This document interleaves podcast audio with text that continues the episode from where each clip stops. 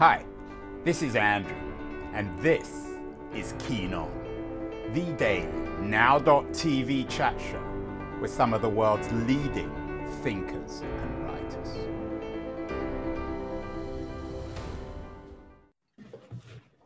Hello, everybody. It is February the 17th, 2022. This is Andrew. As always, I'm talking to you from San Francisco on the west coast of the United States. I hope you're all well. We are slowly but surely, it seems, getting beyond COVID.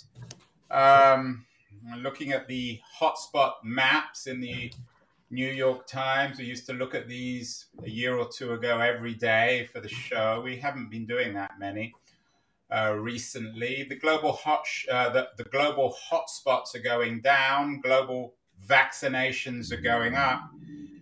And I guess in some senses, things seem to be getting slowly but surely back to normal. Uh, the headlines in the Times today is that COVID cases are dropping globally, but the Omicron subvariant is spreading. And the real issue now, I think, is access to vaccines. The Times had a photograph of um, a street scene in India where people are getting the vaccine. The issue is access to the vaccine and, of course, the cost of vaccine. Uh, more and more people are looking beyond uh, current vaccine access and trying to imagine a world where everyone has access to the vaccine. And uh, uh the question, of course, is uh, how they will afford it. Um, I'm quoting from a piece from Politico. Some wealthier countries are considering fourth doses of COVID vaccines for their citizens, while poorer countries don't have enough supply for a single dose per person. That, of course, is the reality of COVID uh, or of our post COVID world. It was the reality of our pre COVID world in terms of unequal access to vaccines, medicine. Uh, and that's the subject of our show today. We've done shows about the supposedly heroic nature of getting the vaccine. The, the journalist Brendan Borrell was on the show. He's written a book which I think is going to get made into a movie. The inside story of Operation Warp Speed, treating it in a in a heroic way. But things are more complicated. I also had the entrepreneur a couple of years ago, Ben Boyer, Silicon Valley guy, talking about the trade offs we make in a post vaccine world. The issue is, of course, of ownership of the vaccine, how we're going to pay for it, and indeed the very architecture of our uh, pharmacy, our big pharma economy. Uh, my guest today has written a book, not just about COVID, although, of course, there is a chapter in COVID uh, on COVID in the book, a, a book about monopoly medicine um, from aspirin to COVID 19 vaccines. It's entitled Owning the Sun. The author is Alexander Zaitchik, and Alex is joining us from uh, New Orleans. Alex, welcome. Um, where are we with COVID? I know you had a piece recently suggesting that we're just going to have to live with it. Well, you sketched things pretty well in your intro. we do seem to be in a a relatively good place compared to where we might have been. Um, we're in a sort of downward slope in terms of cases and, and deaths, even in the countries with, with the highest rates. Um, but the lessons to be drawn from that, I think, um, you know, we have to be careful about uh, thinking that the issues raised around intellectual property and medicines are somehow behind us because this was a kind of stress test for the global IP system and, and public health um, system in place, and it failed. It basically failed. There was no um, successful uh, diffusion of technology and cooperation on the scale that you would have imagined that we would see. So, Alex, what would, would you say to somebody like Brendan Borrell. I mean, I don't want to put words into his mouth, and he's not here to represent himself. But he wrote a book about how heroic the uh, the inside story of the Operation Warp Speed uh, initiative was. It, it, it, wasn't a book uh, praising Trump, but it was a book praising Big Pharma for reacting so quickly. Uh, yeah, I, I mean, I, am not familiar with him or his book, but uh, I, so that I, kind of argument. I don't want to pick on Brendan. Yeah, I, I, would not choose of argument that suggests that um, under COVID, we saw science and big pharma at its best. It responded immediately. It took resources from government and basically saved millions of people's lives. Well, it definitely took resources from government, but heroic is not the word I would I would put on it. So, what word would you use? Early in the pandemic, pharma basically threatened to take its ball and go home.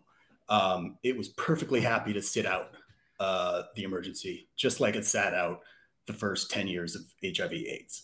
Um, they made clear that unless they had complete control over the patents to result from this partnership with government, they were not interested. Um, in March 2020, Lloyd Doggett and a few other Democratic representatives tried to attach some very minimal price obligations, price requirements, and social obligations to the first $8 billion tranche of Warp Speed. And they were basically crushed. And that's when pharma made clear that they write the rules or they're not playing at all. So if that's this guy's definition of heroism. Yeah, I, I don't want to pick on Brendan. yeah, okay. I'm sure he's a great guy, but no, I, I, I don't think it was a heroic um, uh, so, so, let's okay, Alex. Let, us stand back and talk about the broader argument in your book because it's not just a book about COVID, but obviously people think of COVID when yeah. we're thinking of monopoly medicine. Um, your argument seems to be that um, that there is a is a basic structural problem with the industry that ownership of uh, medicine, what you call monopoly medicine, is essentially creating profound inequality and injustice in the world. Is that fair? Yeah, but it's not a, just a question of the um, structure of the industry. It's a, it's a legal regime. Right. And it's really a, uh, this exists at the pleasure of states, and now the WTO, which is comprised uh, and enforced uh, the TRIPS regime enforced by the most powerful states that tend to produce the most valuable intellectual property. Yeah, and I went um, to the WTO website because I knew you were going to talk about it, and I found a uh, a graphic of the global race to vaccinate, which was incredibly complicated. Whenever they have these complicated uh, graphics, you assume they're trying to hide something. Yeah, the story is really not that complicated. Um, you had a a very urgent public health crisis. You had people doing research all over the world, which would have benefited from a common pool of knowledge and technology. Um, and that pool was created within the WTO. And companies uh, from the U.S. and other leading vaccine nations were invited to participate. They all said no. They all chose their own lanes, their own path, um, to the detriment of both development and also diffusion and scale up around the world, as we're seeing right now with the rates you, you quoted at the beginning. Um, but uh, sorry, what was the first part of that? Well, but let, let me come back on this, Alex. You know, I take your point, but isn't this capitalism? These companies are in the business of making money. So Moderna and Pfizer and J and J and all the others, they're competing sure. to find a vaccine to make money. What's wrong with that? Uh, well, that's not the full story. I mean, of course they are. Of course that's what they do. But the government that funded the technology that we are now seeing applied was not an in-house product.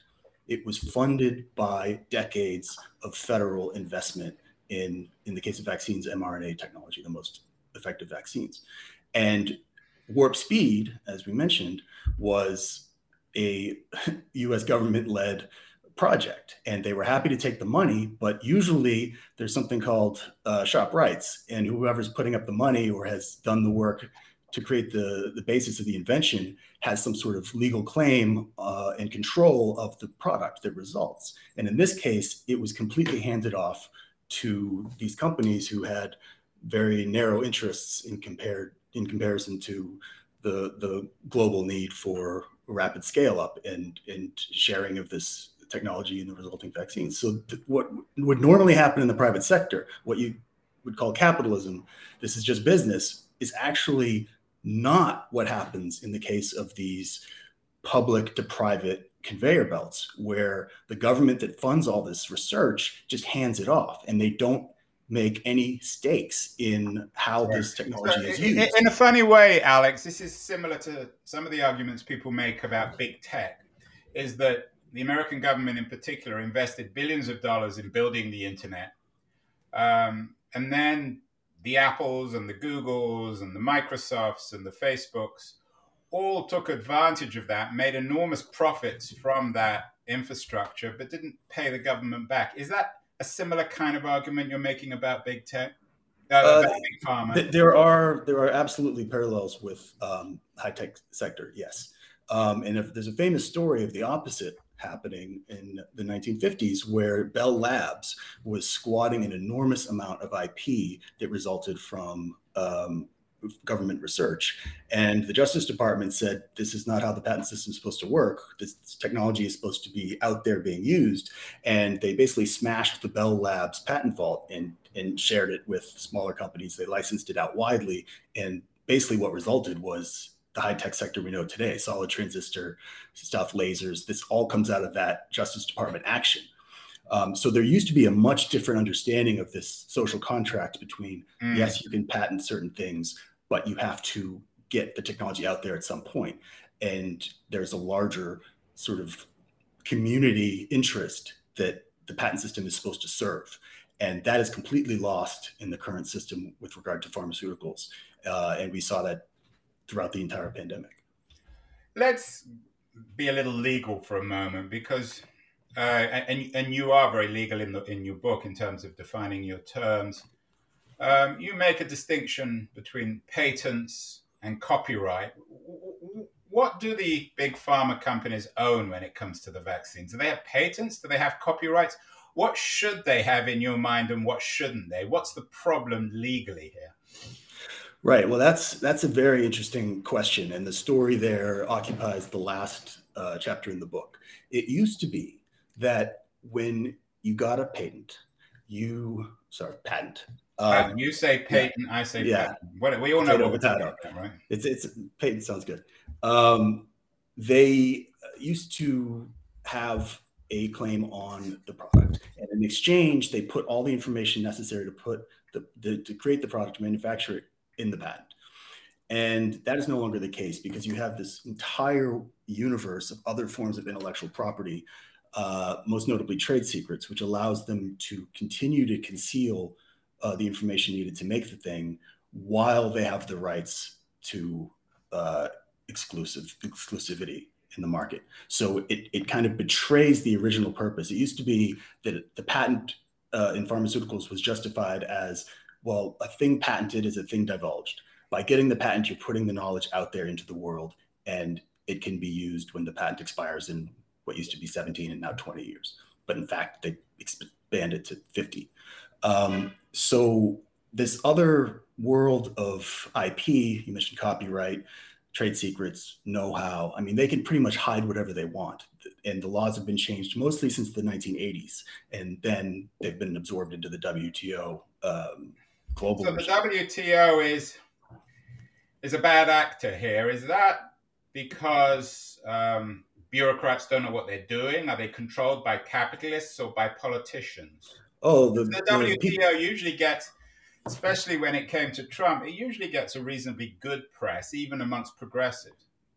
Right. Well, I mean, it's a big organization that does a lot of things, but in, the TRIPS Council, which I focus on, which handles IP, they very much know what they're doing, and it's uh, a body where the rules are pretty much made and enforced by the wealthiest countries. It's not like the UN, which is a relatively democratic system. Um, in fact, it was created as a response to the fact that poor countries in the global south had such a say in the UN system. They had to move the forum for creating this new um, international system away from democracy into uh, a trade round.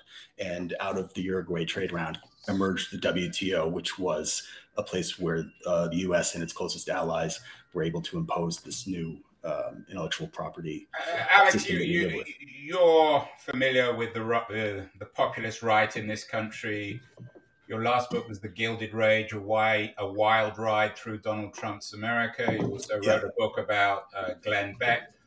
What would you say to perhaps a, a Trump style person who might come on and respond to you and say, look, why should America share its wealth? We invest, it's our companies that invest in, in the vaccine. We want to sell it. Why should we give it to the global south? It's not our problem that they're poor.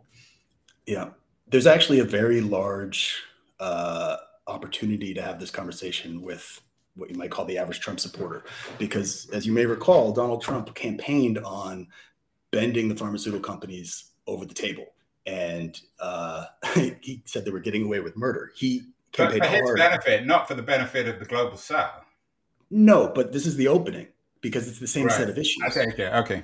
The, the pharmaceutical industry is hated uh, in, in, this country uh, to a degree that's completely unparalleled and has been for a long time.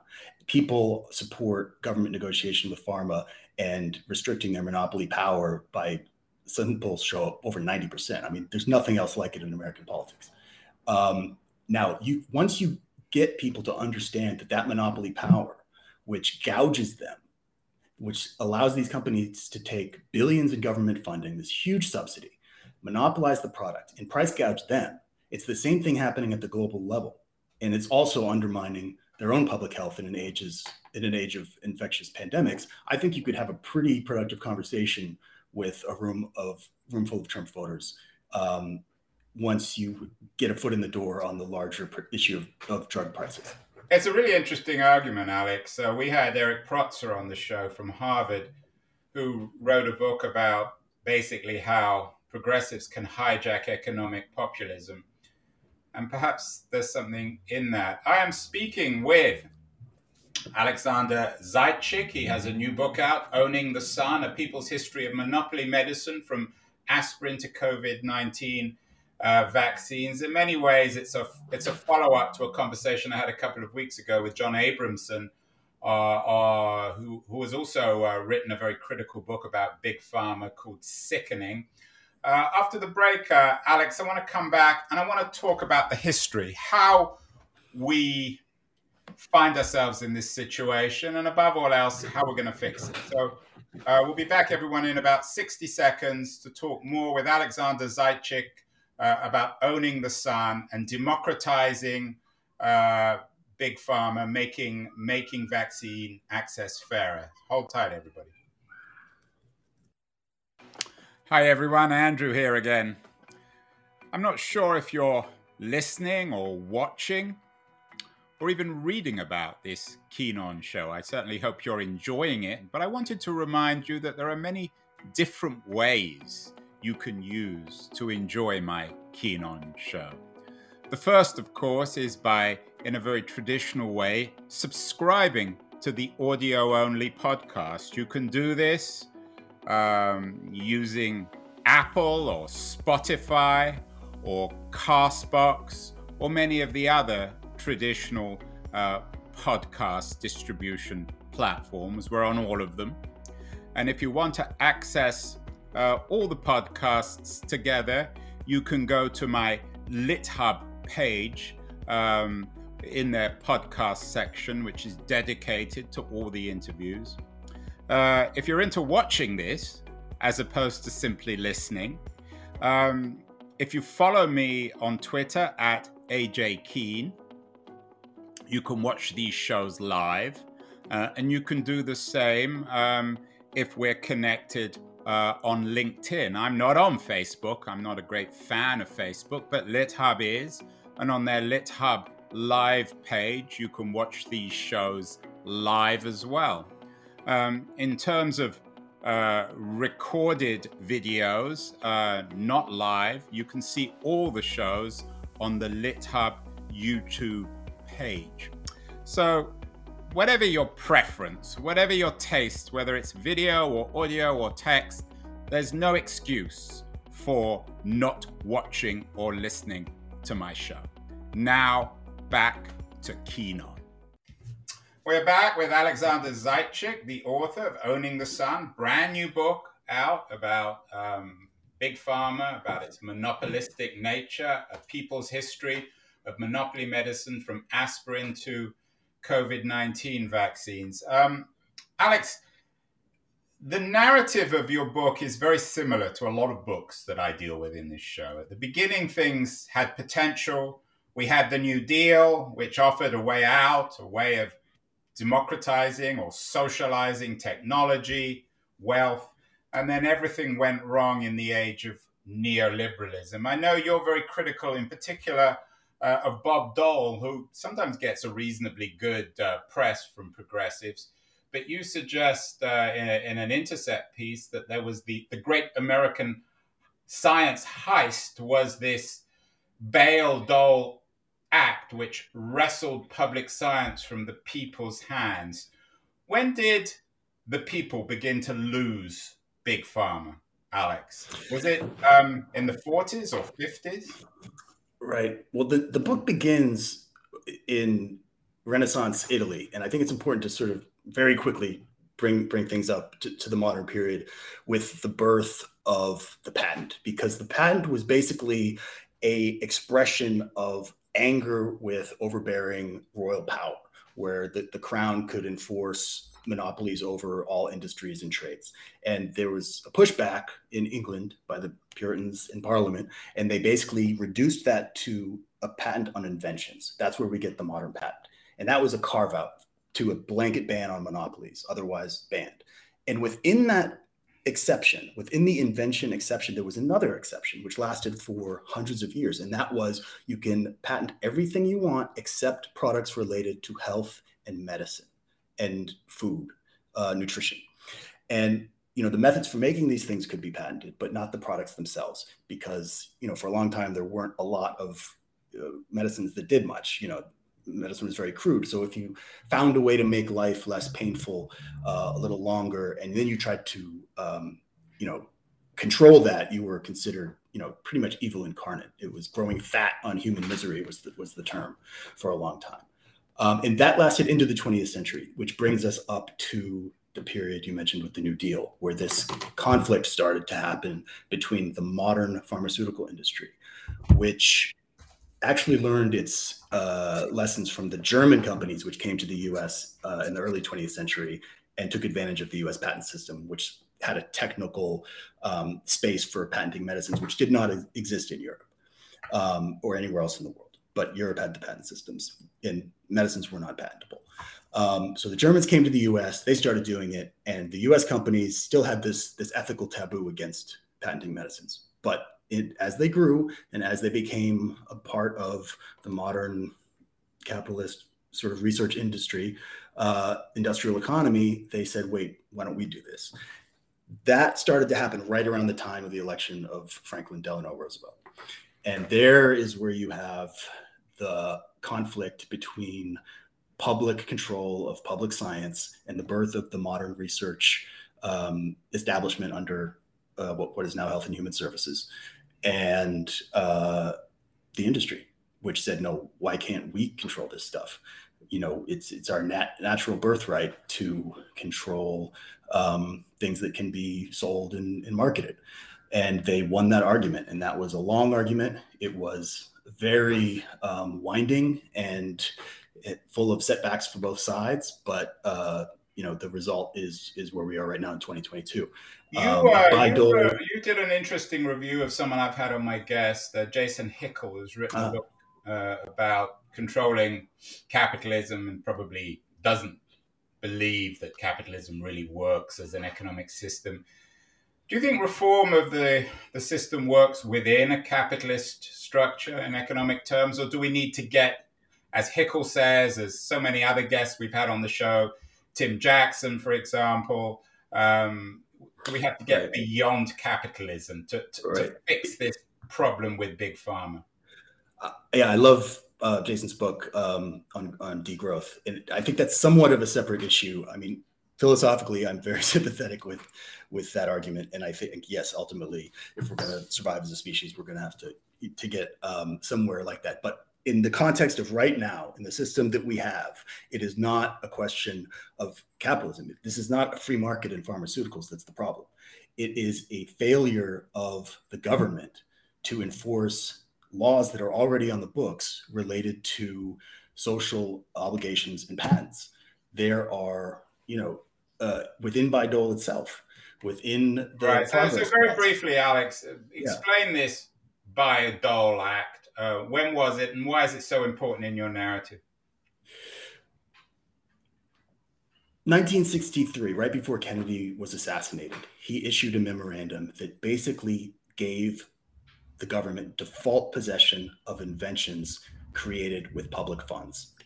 Um, pretty much making an Eisenhower era policy much more strict. Industry did not like this. Industry thought that there should be a default position in favor of its control of all inventions resulting from partnerships with government, even if it was playing a very small role. Even if it was the junior partner, it thought that it should receive the fruits and profit from those fruits as they see fit um, on a monopoly basis. Between 1962 and 1979, that went back and forth. Um, and bills were written and scrapped. Long story short, in 1979, Birch Bayh, who's the main player here, not Bob Dole, Bob Dole came in later, and it was a Democrat. Only a Democrat could have gotten this done. Um, and Jimmy Carter signed it, shocked a lot of people, and it basically flipped the Kennedy policy inside out. And from then on, um, if there was a, a public private research partnership that produced something that could potentially be valuable, uh, the private sector partner had full control. And this was hypercharged during the Reagan years with a bunch of other laws, Stevenson-Wydler being the most important. Um, and this was deepened under the Clinton era. And it's basically been deepened in little ways here and there ever since. And their current ongoing attempts to knock out the last little legal um, fine prints that connect the handing over of public science to social obligations. They're still there, they're not used. But the so fact that they're still there drives industry nuts and they're trying to get rid of them. So, Alex, one very rich man, Bill Gates, claims he has a social obligation when it comes to the vaccines and of opening up technology and science to the less well off. You've been quite yeah. critical of um, Bill Gates, particularly over vaccine distribution. Here's a, a headline from The Hill just saying that journalist, which is you, criticizes Gates over vaccine distribution. Here's another piece that you wrote in the uh, in the New Republic: how Bill Gates impeded global access to COVID vaccines. Um, uh, you also wrote the grubby history of how vaccines became intellectual property. Is Gates epitomizes what's gone wrong with the system, even though, in a way, his heart's in the right place. His head remains in traditional intellectual property regimes. Uh, yeah, it's the one through line of his entire career is, a deep, profound uh, commitment to knowledge monopoly as a, as a concept and as the only possible driver of, of innovation. Whether he actually believes that, who knows? Um, but that's certainly how he's conducted his business. And um, I don't know if his heart is in the right place, to be honest. Um, you know, I, I well, see him. The, the more that I, the more that you look at his role in public health, going back to um, the African AIDS crisis, where he first sort of uh, inserted himself in that world 20 years ago, 23 years ago, it's hard to avoid the conclusion that his role is basically to run interference for a system that had been completely discredited and was against the wall and it didn't know how to fight back. And then you had suddenly this third force emerge, the Bill and Melinda Gates Foundation, which changed the dynamic immediately and just by force of gravity because there was so much money being thrown around and it had the power to change the media narrative so quickly that suddenly the pressure was off industry and the demands that were being made the global movement that had arisen to challenge this industry was suddenly thrown off balance and it's never really regained that balance although in, in some ways in the last couple of years you, have seen it exert itself again um, but I, I don't I know if Gates is really committed to anything other than his own power and reputation laundering in the wake of the antitrust hearings in the late 90s, which is when he pivoted to being Mr. Global Health. And if you look at what he's doing in green tech, agriculture, it's the same stuff. Um, you know, he's just hoarding IP. He's claiming to do it in the name of progress. Yeah, it's the Microsoft model. I, I, want to come to that in a minute, but you mentioned AIDS and technology. We had Emily Bass on the show last year. She wrote a book uh, entitled "To End the Plague: America's Fight to def- Defeat AIDS in Africa," and it's a, it's it's quite a sympathetic book about the um, the fight against AIDS. What's your take on the AIDS story in in the context of owning the sun? Uh, I'm not familiar with that book, but yeah, and is, again, I don't want you to comment on books you're not familiar yeah. with, but uh, but it, but it was just an, an, entry point to talking about AIDS. I mean, that that chapter is is fascinating, and it, it, in many ways is the prequel to the vaccine story of COVID nineteen. Um, you had uh, breakthrough uh, inventions, you had the antiretrovirals that were effective, um, and the companies did not want to relinquish the knowledge needed to make them or the legal right to make them. And as you know, they got together to sue the government of Nelson Mandela um, so that he could not produce them cheaply for his people, which who were contracting HIV at, a, at an alarming rate. And you know, uh, it took the United States government many, many decades to um, threaten sanctions against apartheid South Africa. It took very few years to threaten sanctions against the Mandela regime for threatening the new WTO TRIPS system, uh, which is quite revealing. And it was a shameful episode on the part of the US government and the Western governments, which also backed their pharmaceutical champions. Um, and it's the story of heroes, the Indian who basically came out to the world through Donald McNeil, the New York Times, and said, I can make this stuff for pennies and I will sell it for pennies. Try and stop me. And that was what broke it wide open. And the pharmaceutical companies, long story short, ended up having to climb down. Alex, what are we going to do about this? I mean, in a, apart from reforming the very perhaps inner sanctum of, of capitalism, uh, one piece I read in Nature, an editorial, is, is the need for a patent waiver on COVID vaccines. Are you in favor of that? Might that be a, a compromise way uh, way forward? Patent waivers on global pandemics? It's better than nothing. I mean, it would have to involve other forms of intellectual property, as we discussed. Just waiving patents alone wouldn't, wouldn't do it because it's so much um, about know-how and and uh, trade secrets when it comes to very difficult, uh, complex technologies like mRNA. Although the South African project is making headway in figuring out how to reverse engineer it.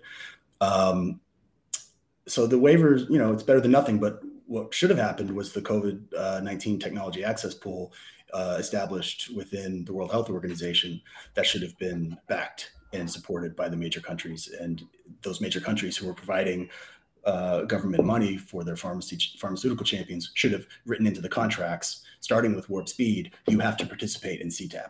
You have to share your technology. We're paying for it. You have to um, we have to scale it up and we have to license it widely, which is what we used to do. We did it with penicillin during World War II. Um, so it's not like there wasn't a, a, precedent for this. Alex, I compared um, the situation with big pharma and big tech. Um, you've been very critical of Bill Gates and, and indeed Microsoft for their attitude towards patents and IP.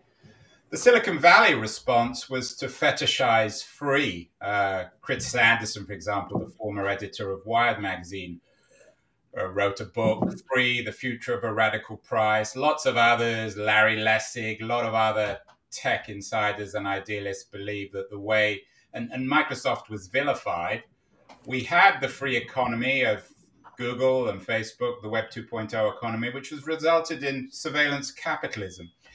Is there a danger with the ideology of free? I'm not suggesting that you are part of Anderson's movement, but is there a danger of responding too violently, aggressively against ownership of IP in big pharma, given what's happened in big tech? Um, I'm not sure what the threats would be, but to be clear, I don't think anyone's arguing that the products themselves should be free and that the private sector should be unable to turn a reasonable profit making these things, which they've always done, even when the government has uh, uh, maintained a self-respecting uh, patent policy.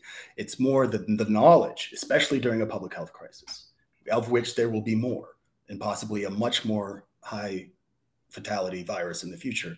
That knowledge we cannot protect with business as usual um, methods, and the governments of the world should do everything in their power to get that information out there as much as possible. And if they want to contract with a company at twice cost of production, a cost plus contract, fine.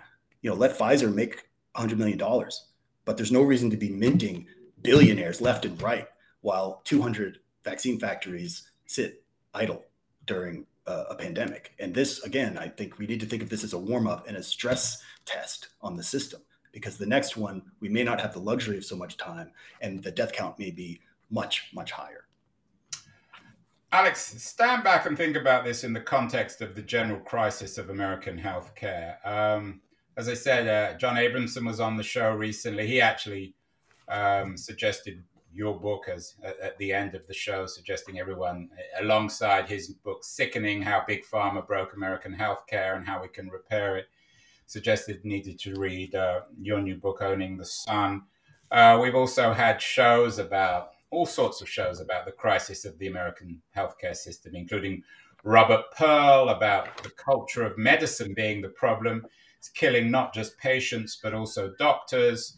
We had Thom Hartmann on the show, The Shameful History of American Healthcare. How do the reforms of Big Pharma and IP connect with changing American healthcare in a broader sense, which is clearly broken? Yeah, well, first of all, let me return the favor and recommend John's book in turn, which is fantastic. Um, and he shows how the industry controls crucial information um, related to, especially related to trials um, that should be shared publicly but is not. And it's it's a similar issue with IP um, in, in, patents where the information is supposed to be divulged in the patent but is not. Um, they're allowed to protect as much information as they want to allow them to uh, protect their market share. And um, you know, it, it's a similar problem, and that you could argue that it starts with with the monopoly grants. Um, you know, uh, it incentivizes this kind of behavior across the board, and a much more competition-based policy in pharmaceuticals, like you see in other areas of the economy, would would benefit public health um, and also the economy because we wouldn't be deforming our, our budgets by paying these outrageous um, amounts that no other government in the world would, would even consider paying to these companies. Uh, but it's a big hate the system as well as, as as, as critics like yourself. I'm sorry.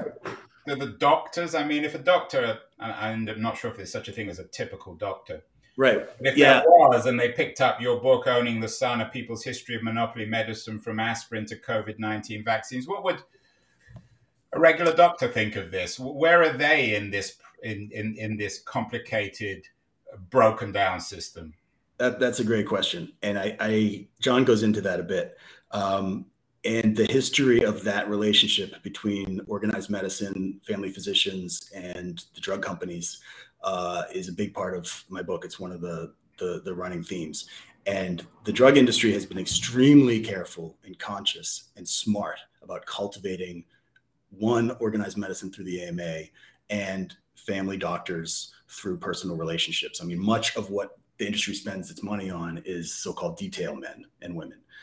These people who just go around to family uh, doctors' offices with little satchels and pamphlets and, pl- and prey upon the fact that doctors are very busy. They don't have time to read, you know, a million articles about something. And, you know, they're human beings. They're susceptible to perks. And those perks are doled out in Congress as well as in hospitals and uh, doctor's offices. And um, that relationship is a tricky one.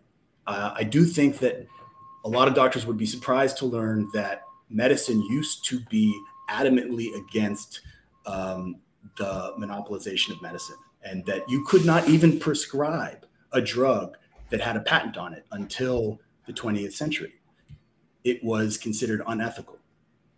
If you were a doctor, you could not be involved in industry partnerships. You could not put a monopoly on a health product. You were just absolutely cast out of the guild and you were excoriated as someone who had no business claiming to be in the profession of medicine.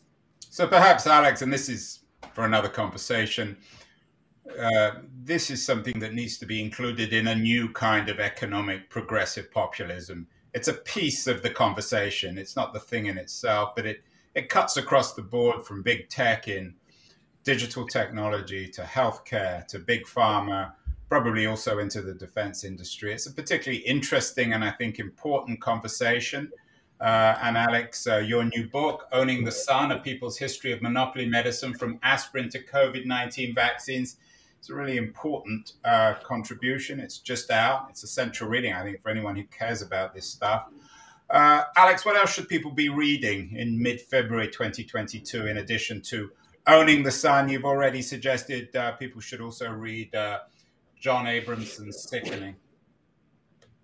Um, when I finished this project, the first book I reached for, I really read really needed to read a novel, uh, and I reread Bridge on the Drina by Ivo Andrić, ah. um, which is it reminded me just how utterly amazing it is. Uh, it's about the a Serbian Bosnian, Bosnia's greatest uh, writer. Yeah, yeah, yeah. So that comes to mind. Um, I'm also about to start reading. Is that where your family is originally from? Uh, no, they're from what is now Belarus. Ah, okay. Minsk, what used to be called the Pale. Good. Well, that's the first time anyone's ever suggested bridge uh, on the Drina, but that that's a very good suggestion. Anything else, Alex? Um, I haven't started it yet, but I just got a memoir by Sterling Hayden, which I'm really looking forward to reading. The the great actor um, who played Jack Ripper and Doctor Strangelove. Good, Alex. Well, take a rest. You deserve it after all the effort you've put into this Thank book. You. Well done. Um, and finally, uh, I'm asking this of all my guests now. Uh, Alexander Zaitchik, uh, author of Owning the Sun. Who runs the world, Alex? That's a great question. I'm going to take a slightly optimistic uh, tack on that and say whoever puts the time in to organize around what they think is important will end up uh, running the world. How do we put the time in, Alex? How do we put the time in? Uh, you know that, that one doesn't change. It's uh, pushing the ball up the hill, doing doing work that's that's not fun and can seem not very um, effective at the time, but uh, you know you got to do it. Um, and uh, it's just it's just the grind. I mean, we've seen in U.S. politics what we have now in the infrastructure bill related to drug pricing is a result of dogged organizing on the part of patient groups and and insulin people buying insulin and you know can't afford their medicines. They've been this didn't just like pop out of nowhere. I mean there was a great resistance to this but mm-hmm. but there's been organizing happening around the country for years that have forced this onto the agenda and, well, keep, uh, keep pushing that ball up the hill. It's a Sisyphean task, I think, in a sense, but we need guys like you, journalists willing to tell the truth. Alexander Zaitchik, author of Owning the Sun, congratulations on the new book. And um, uh, we will look forward to talking more. This is an enormously important and complicated subject. I'm sure we'll have you back on the show in the not too distant future. Thank you so much. Great. Thank you.